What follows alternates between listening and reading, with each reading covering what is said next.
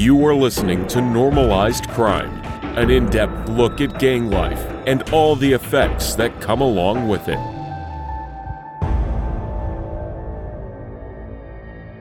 Hey, everybody, welcome back to another episode of Normalized Crime. I'm Eric. going on? Berto here. And Berto, we're back with another episode. Uh, what do you got for a topic? Uh, today I want to talk about, I guess it's a concept because I don't know how uh, literal it is, but I want to talk about blind loyalty. Before I do that, I just want I want to ask you a question to think about while I'm while I'm getting into this, right? And I'll and I'll come back to you. And I want to ask you, have you ever been betrayed? And the reason why I bring up betrayal is because I believe that that's loyalty, loyalty's counterpart.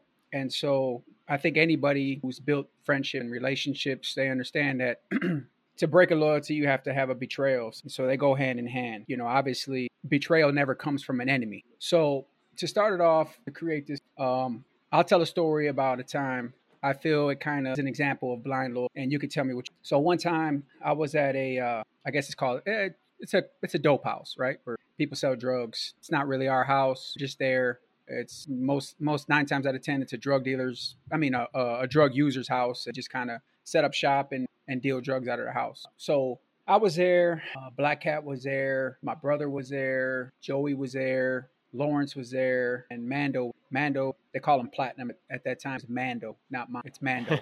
and so we're all here, right? This is like a normal thing. Oh, and and Fro. So we're all here. Just a normal day. You know, guys are just hanging out. Some guys are playing the game, just talking and shit. And the phone rings in the house. And I believe it was Fro that answered. Goes, all right, don't worry about it. We'll be there, right? So when he hangs up, he says, yo, we got to go pick up Mondi, the actual Mondi, because the MPs are going to get him after school. And so none of us hesitated. None of us thought about it. None of us asked any question. Oh, we didn't ask how many were going to be there or do they got guns, you know, any of that. And so in my mind, I believe this is pretty close to blind loyalty. You just go, just pick up what you're doing for somebody that you care about and you go. You know, to kind of veer off for a second, you know, I think about loyalty, right, and what it represents. It's basically support or allegiance to someone or something. And so I believe that at this point in time, my allegiance support wasn't necessarily to Mondi. My allegiance and support was to the Latin Kings. And the Latin King has has a very important role. It's if one king moves,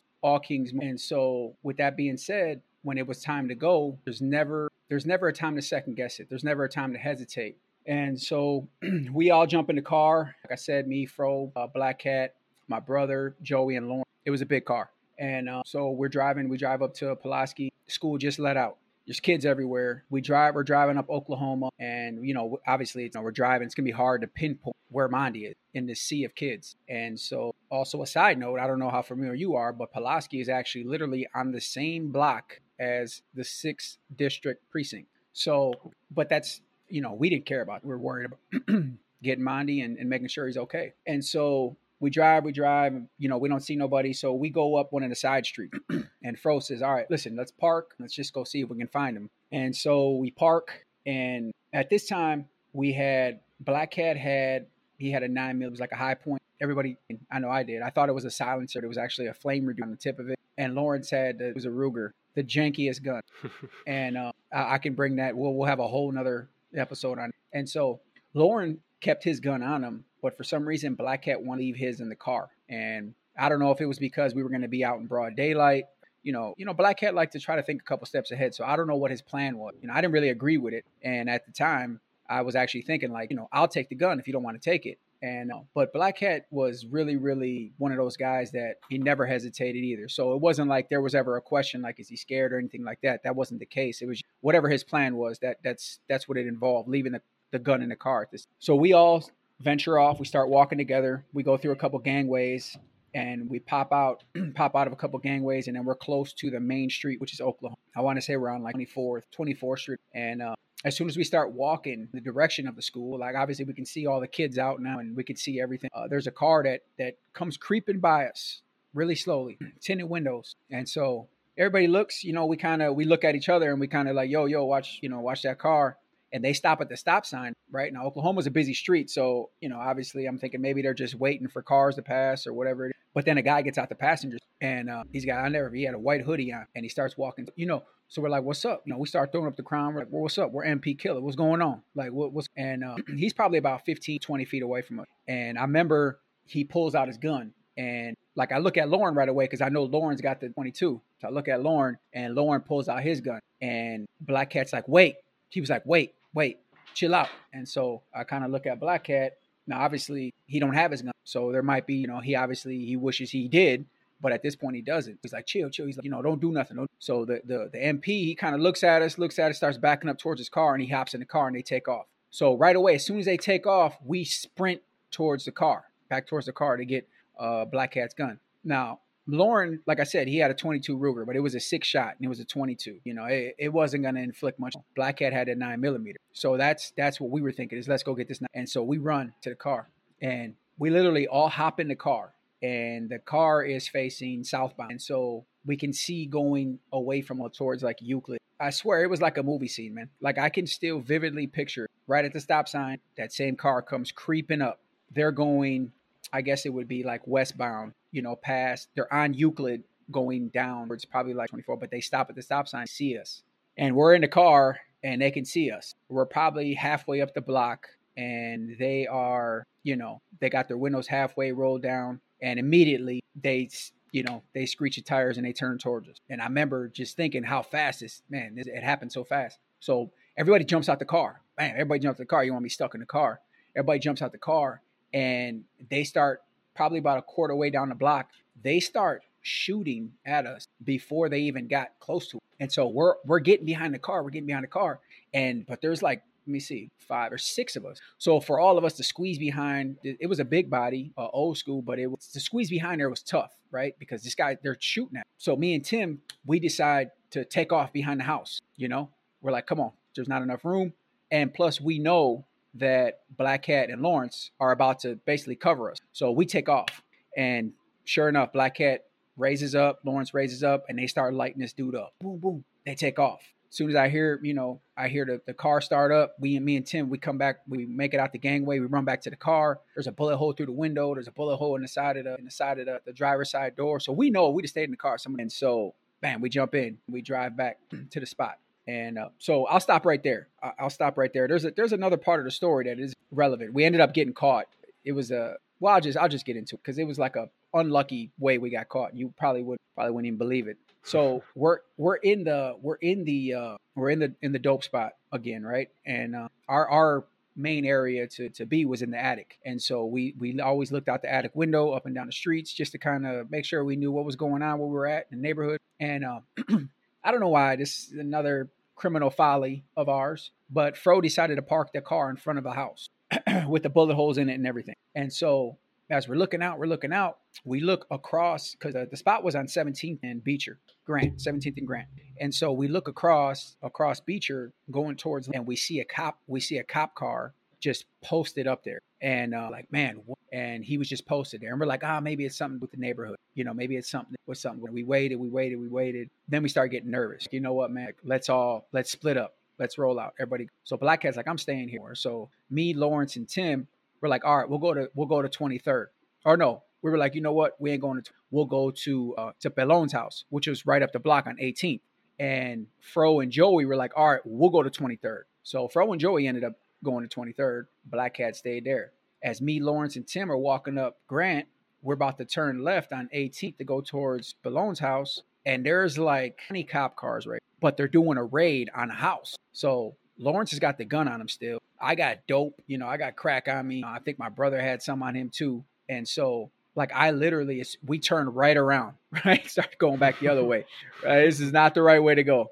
And as soon as we turn back around, I go and I hide my dope in like a gangway, you know, in like by some bushes. And Lawrence is like, I'm just gonna hold the gun. Like, all right. So we get back to 17th now, right? Where we came from and we turn uh, on 17 going north because we're like, all right, we'll go to 23rd as well. Then you know we'll go back, we'll go with Joey and Fro. We'll just meet him there.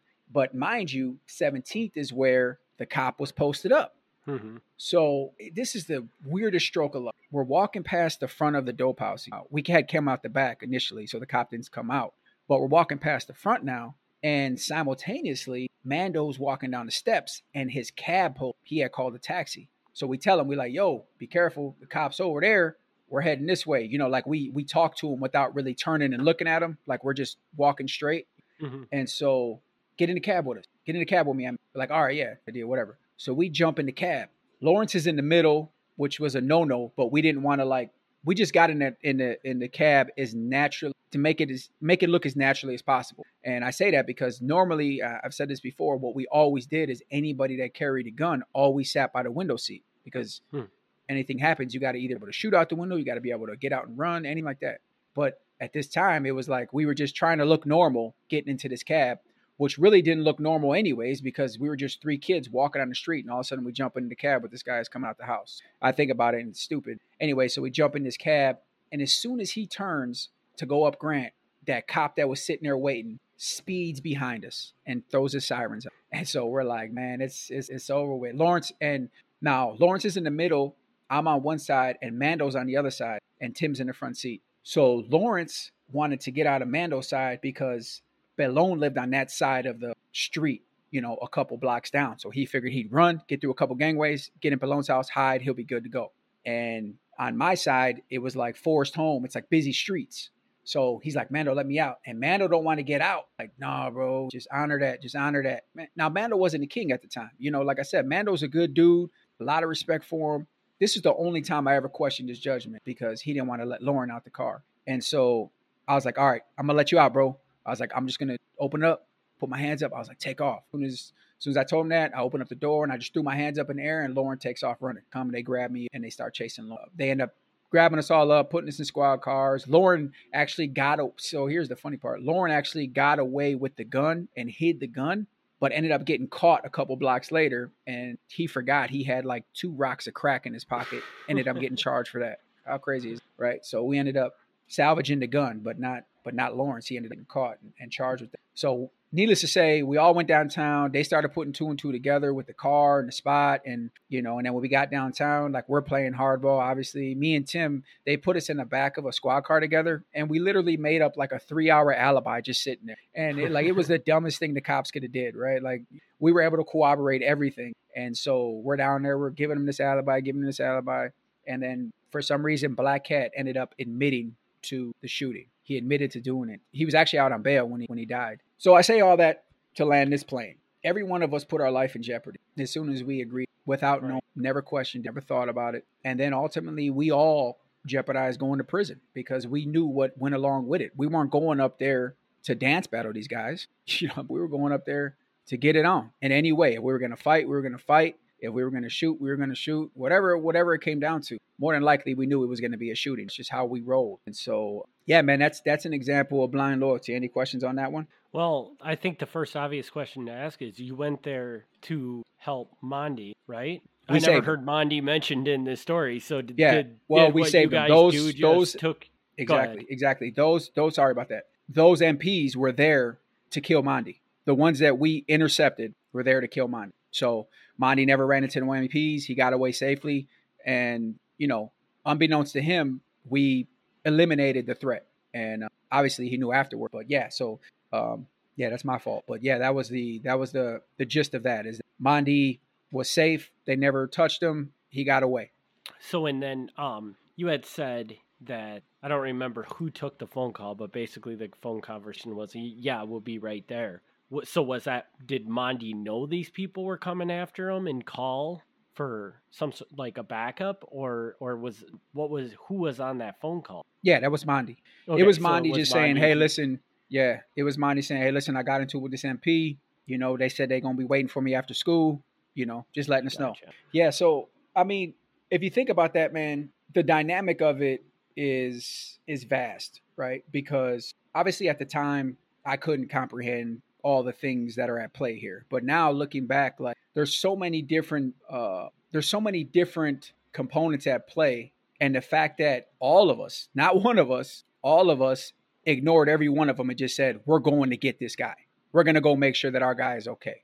You know, to be fair, every one of us there had a good relationship with Mondi. We love Mondi. But had that been any other king, we would have done the same thing. And that's why I say my loyalty and my allegiance was more to the nation than it was to Mondi individually. And right. so, um, yeah, I think that that's uh, that's really really common, man, with a lot of people that are come in and impress, and they're trying to come in and make a make a you know make a statement and and sort of be noteworthy in conversation. They try to express blind loyalty literally they try to just show that they're willing to do whatever it takes whenever it and however it takes you no, know I, I mean good, yeah and now i think a good question so in this in this story everybody had that blood. was that throughout the kings or were there people within your gang that you kind of knew that yeah when, like and i think we've kind of talked about this before like when it came down to it you know yeah that guy's gonna be have my back but this guy probably not was yeah, there a lot I of mean, that or do you think for the most part in that scenario it wouldn't have mattered the four four or whatever people that were there they all would have just gone yeah i think I think this goes back to our conversation about kind of your the weakest link, right? I mean, but you can kind of yeah, you can kind of see who is, you know, who's the most ready to stand on the front line and who is a little bit apprehensive and then and then who is just not going to do it. And uh, the problem with the people that are not going to do it at all is that you don't see that right away. You know, you you end up seeing it later. Mm-hmm. And and I mentioned this, you know, you by that time it's too late yeah, it's a catch 22, man, because you would hope that everybody has this blind loyalty, and because that's what um, you profess to each other. Eh, that's the that's another weird dynamic to this is that you know throughout the manifesto, rarely do they mention loyalty. They talk about these virtues. You know, they are all strengthening of a man. They strengthen, but they don't mention loyalty a lot.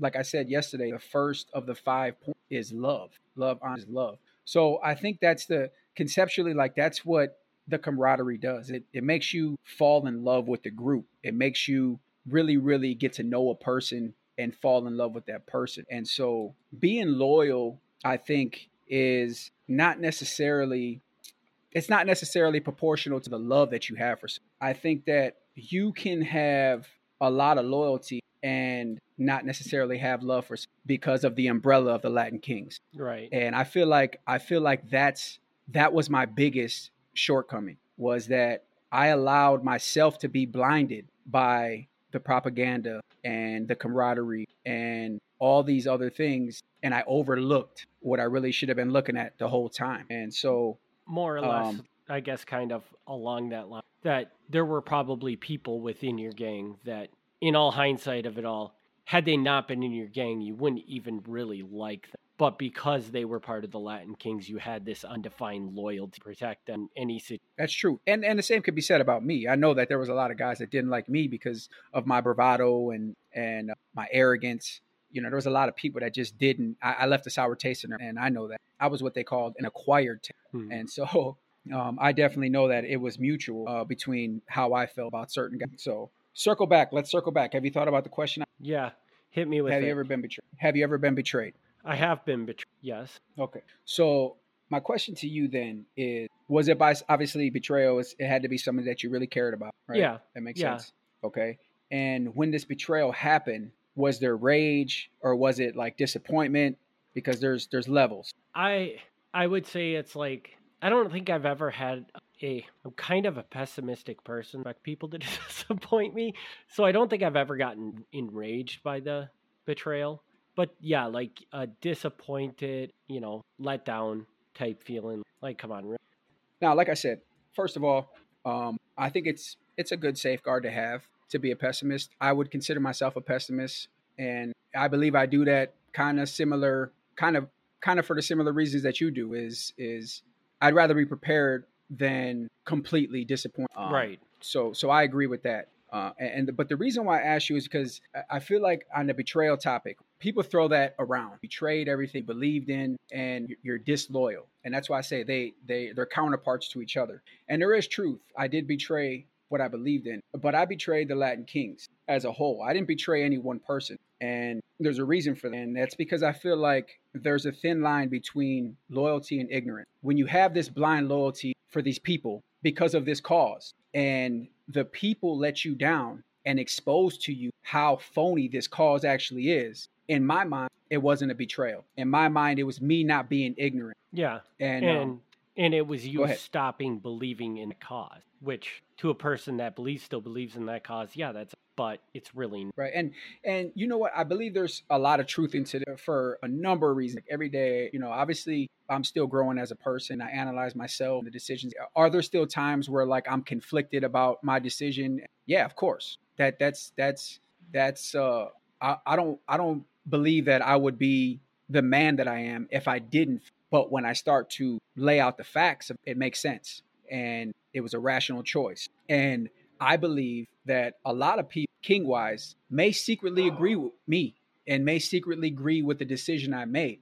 And they might not say it, you know, outright, but the reality is that betrayal is also proportional to the level of trust that you put into someone or something. So I feel like a lot of these people, they didn't put a lot of trust into me. You know, they didn't they didn't put a lot of trust into what I was professing to. They just assumed it to be true because of how I was carrying myself. So I don't feel like it was a close knit bond with somebody that I betrayed in my decision. And it's a hard. It's it, people are people are hardwired to automatically assume that their way of thinking is 100% correct right i mean that's that's right. just natural i don't remember the last time i was wrong i don't know about you but but yeah people are are hardwired to believe. and so it takes something like this like what we're doing creating conversations trying to involve people trying to put out a narrative it takes stuff like this for people to actually open their ears and then open their eyes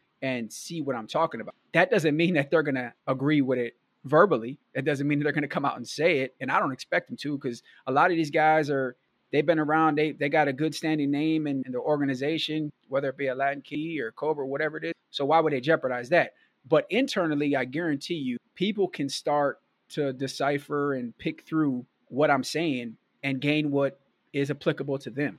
And I 100% believe that a lot of gangs and gang members operate off of blind loyalty. And well, so and I, th- I, I would go I would go as far as to don't you think that that's almost I mean without blind loyalty a gang can't right. because I, I, I just agree. I mean that's where the power of a gang comes is by creating this false kind of cause for for somebody to Yeah, that's 100% true, especially cuz you know when you come into the gang, what really do you know? You right. know, what really do you know? And and, and I, this this is another thing that goes back to the betrayal aspect is people say, well, you knew what you were getting into. Why would you betray him? Well, listen, if I would have walked into the door when I was getting ready to catch my violation as a 13 year old and they said, hey, listen, there's a good chance that somebody in this circle right here is going to testify against you. They're going to cooperate on every crime you ever committed. Do you still want in? Also, on top of that, if you do go to jail, one of these guys may sleep with whatever girl you're with. Are you, are you okay with that? You know, like if they would have sat me down and had these kinds of conversations, I would have never been a Latin King and there wouldn't be any gang members that exist. But that's the you know obviously that's not a that's not a real world. You know that's a phony world. It's a fairy tale. So 100% agree with what you're saying about conceptually all gangs is blind loyalty because you really don't know what you're right. Um, right. So and that's I got one more. I got, power. Oh, so. for sure. And and you want to talk about power? It's crazy that you just said that because uh, it, it perfect segue into this next this next story, and it brings back your old friend Lil Wolf. And so, uh, so at this time, uh, Jay was our Inca, and I don't know how much I told you if I mentioned him on his podcast. I did a, you know, obviously with with Gavin, I mentioned him a bunch. So Jay was our Inca at this, and Jay was the Inca when I became a. Well, the thing about Jay is that he was a power hungry guy and a power tripping kind of guy. He loved that aspect of the gang. He he loved to be in control, and to be fair, I believe that he was maybe sixty five percent a good leader. Sixty five, maybe six. I do feel like at times he didn't know how to lead. You know, obviously I used to catch violations, like I told you. I used to catch violations for not going to school, even though I was on the run for a case. And if I went to school, I would have got locked up. So it was it was stupid, you know, stupid things like that that he would do. So I was catching a violation. Obviously, he didn't live by a lot of the manifesto. A lot of the manifesto he didn't live by it. But maybe I'll take it down to 50. Now I'm just thinking about him. I'm taking it down. I guess I say he was a good leader because he looked the part. Put it like that. He looked apart, but we can get into that another day. So, anyways, it's me, Wolf, and Jay, and we're driving in his van. And at some point, I don't know if it was earlier in the week or something like that, there was like some there were it was like a black family and i know the the father of the household was he was he wasn't a drug addict but he was a drug user And the reason why I say he wasn't a drug addict is because he still had a house to live in. So he was a drug user though. And he must have asked Jay if Jay wanted to buy this set of rims for his van. They were like some spokes, 15 inch spokes, uh, nothing, nothing crazy, but you know, they were decent looking. And Jay's like, no, I'm good, man. I'm good. But the whole time, Jay had a plan. We were his plan. Wolf and I. I remember we're driving, we are down the block. He goes, listen, we're going to pull up to this house right here. Uh, and you guys are going to go in there and just take the rims from me. Take the rims and bring them in there. I'll wait right here. Now, when something like that happens, right? I'm a footer. This is my. When something like that happens, you don't really don't have a choice. Um, this was one of the rare instances I will say that I was actually I felt like I was forced to do something. You know, I was younger, but for the most part, a lot of the stupid things that I did were my own creation. And so this was one time where I was like, man, it's an order. Like, what if I tell him no? Will I look scared if I tell him no? Or is it disobeying an order? Or like, so it was a bunch of things that I thought about. But like I said, I never hesitate. So I said, okay, I raise my hand, I'll go. And funny part, I had a gun on me. I had a, a I think I had like a nine on me. I, I don't even know where I, I, I, I told this other story at, but Wolf had a gun on him as well, but it didn't have no clip in it. it was a gun that he bought. He didn't have no clip, and I think he had one bullet in the chamber. I think I, I, I remember I'm, you telling this story. yeah, yeah, yeah, So yeah, it was something. I, I don't know why he had it, but anyways, still couldn't find a clip. And so we're like, all right, let's go. No mask, like these, you know, no mask, no, not. It's broad daylight. His house was literally on the corner. I want to say it was like right on the corner. Like you know, no cover, no, no, no plan. Let's just knock on a door and run in this guy's house. What a genius! So, anyways, that's exactly what we did. We literally knocked on the door he opened up the door and he recognized them. He definitely recognized Wolf because, you know, he used to come to the dope spot, one of the other dope spots. And so he immediately recognizes us and opens up the screen, ready to let us in. Hey, how you doing? You want some coffee? And Wolf pulls out his gun. And Wolf's like, and I'm just behind Wolf. I got my gun in my hand, and I really didn't. I, I wasn't coming in like guns a blazing, like my like you know in a pistol stance, holding my gun out, because I knew like this is a this is this guy's family house. You know, like he's a he's a drug addict. He's probably got you know, a girlfriend or a wife and maybe even a kid in here. Like it's not going to be some, you know, fortress with a bunch of rival gang members here. I wasn't wasn't thinking like that. So anyway, so Wolf put the gun to him. Oh, what you need? Like, yo, give me the rims. You can have them. And we walked in the house. Wolf gave me, I had my gun in my hand. Wolf gave me his gun with no clip. I put it in my other hand.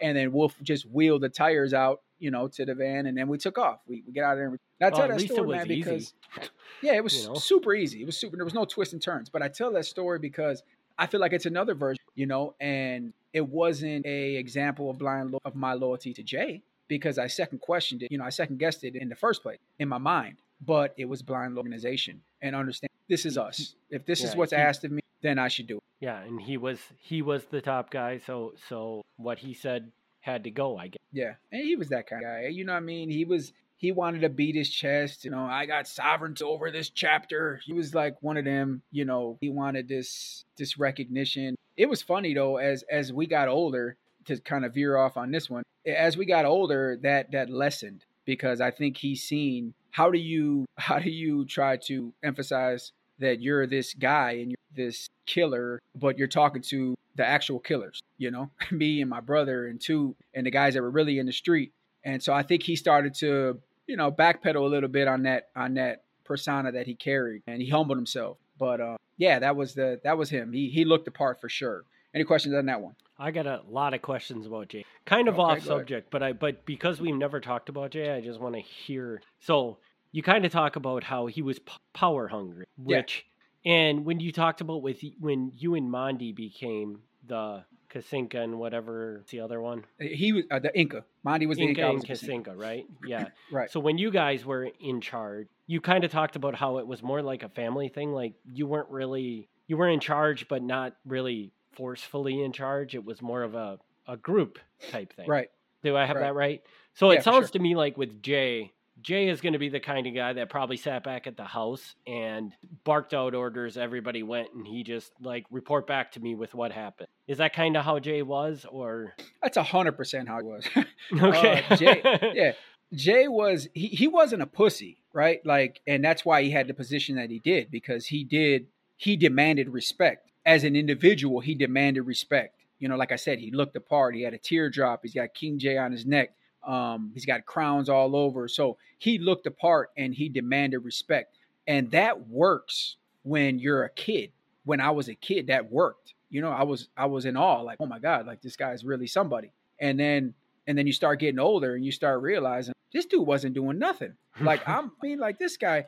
I, I, think I, I think I seen him shoot a gun one time, one time. I, and uh, yeah, so he was not by any a street guy in the street. Like, It was just. I feel like now looking back, I feel like it was more about the, it was more about the, the fame, you know, the the popularity aspect of it. Because you know, this is a guy who was basically hanging around Latin Kings since he was nine years. I'll give him that and you know so he knew a lot of latin kings a lot of latin knew him and he had a name the reason why i say he had a name jay got indicted with us and uh, jay was one of the guys that used to write me in the beginning when we were all planning on going to trial and say you know i'm looking forward to see you at the end of the table when we go to trial you know like all these obviously he would shower me you know with with praise and, and affirmations because he seen what i was charged with we were charged with and he knew the kind of destruction we were causing. You know, I, I, remember having a uh, i remember having sent a letter to him and telling him you know this is before i even cooperate and i remember telling him you know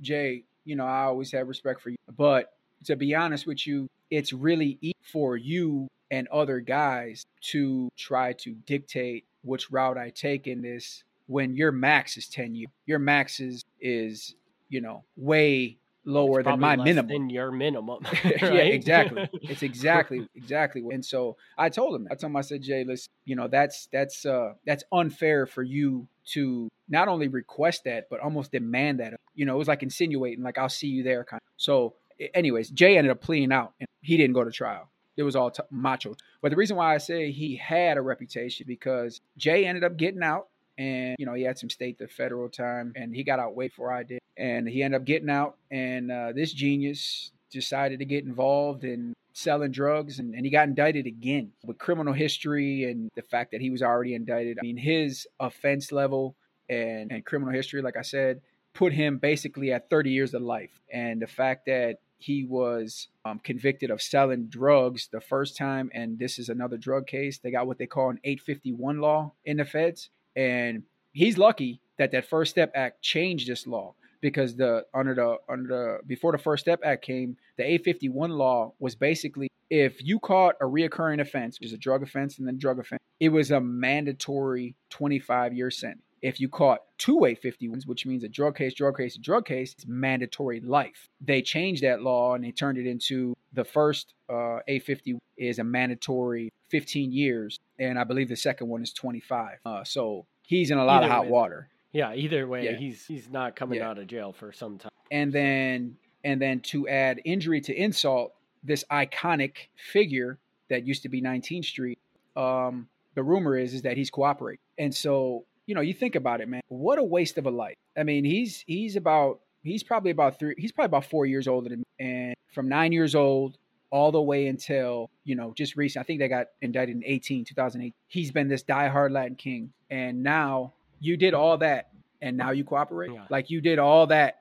You talked all this mess about the guys that cooperated on the indictment, the last indictment, and and just uh, cooperator bashing. I guess is what it is. And then look, now you're in a situation and you're trying to say, which I don't, I don't judge him. You know, I, I don't, I don't look at I don't look at him like, dang, he's bogus. I understand. I don't understand why he put himself in that position in the first place, but I understand once he's there, now he's got to make a decision. And, you know, to go down that wormhole a little farther, if you want to really pick it apart, you know, he wasn't exactly cooperated by the people that he held in high you know, in high regards. He was cooperated on by drug dealers he was selling to. And so whose fault is that? and that's his. So if you mm-hmm. want to compare situations, I was cooperating by a bunch by by I was cooperated on by a bunch of people that I thought loved me. Uh, that doesn't yeah. make me any better or or him any worse.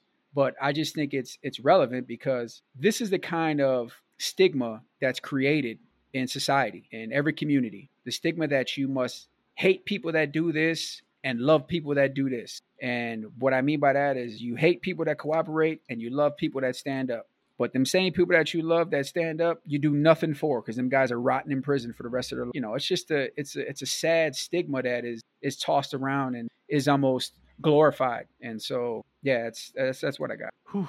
So I think and and I really like how the two stories you told are are they kind of they're both great examples of blind loyalty, but I think they're also very different stories because you know your first story I can relate to because your friend was in trouble. So I get that where where I could say like I could understand why you were but this second story was just somebody that had power over you know influencing that power to get something they wanted which is and I'm understanding of the first one but the se- second one and I mean in my opinion and I'm sure that I'm sure obviously this probably happens all the time with Bruce but that right there is an example of why that can never even and there's so. there's there's countless examples there's countless and not maybe not necessarily with me and and maybe that's a testament to who I ended up becoming in the street. But to people that allowed it to happen, it happened. Mm-hmm. You know, it is. It's sad, man. It's sad because you know I look at it now. I was a 14 year old kid, you know, and and you sent me in there to die. Yeah. You don't know what's on the other side of that door. And, you don't and know if that, you in there for tire rim. I mean. Exactly right. And and you know I can I can I can be um, objective and make assumptions as well about what I thought was going on in the house about this guy being a family and being a drug user, just like I did during the story. But the reality is, what if it wasn't that way? Exactly. You know? What if what if what if there was a fortress of gang members that were riding with this guy? Right. You and, just sent me in there to die. Yeah. With Wolf. And, who's got one bullet with Wolf, with with his one bullet and no clip. With one bullet. Yeah. and in that situation, like this was an example where he wanted a drug dealer's or a, a, not even a drug dealer, but a drug addict's uh, tire rims. Well, what would have happened if the next time he wanted a gang member, you know, tire rims? Right. It, it right. just it could have been a t- terrible situation, and yeah, he literally took advantage of, it, and and that's really sad. but it did. So and, and what to you know to be fair, Wolf did it too. But uh, we both know you don't even know Wolf, but we both know Wolf ain't all there. You know, yeah. that's one. And two, Wolf is actually his cousin. And, and I mentioned this in my story when I, about when I went to Wales for the case with Wolf. Jay was with Wolf in Fox Lake and they did nothing to him. Jay and Boy were both there when we did nothing to him. And so, you know, maybe that had something to, you know, if they were cousins, whatever, I'll do with my cousin and getting good standing. I don't know. All right. Well, I don't have any other questions. Do you got anything else you want to add? No, I think we're good, man. We're good. Uh, I think I laid it out pretty well. Their own conclusions about within it and also betrayal and the difference. And then obviously what spectrum, what side of the. Cool. All right. Then we will wrap this episode up. As always, please, if you enjoy this podcast, review on your favorite podcast. And you can reach out to us at normalizedcrime at gmail.com. And Berto, do you have a topic? For- yeah, I do actually. So I was thinking we take a little trip and I'll take you on a trip to the Indian reservation, which is okay. which ended up becoming the best place to sell crack cocaine in the early 2000s. And we could talk about that. That sounds really interesting. So everybody hang tight and we'll be back next week with that episode. And thanks again for tuning in and we'll see you next week. Peace. Thanks for tuning in to Normalized Crime. Stay tuned for the next episode.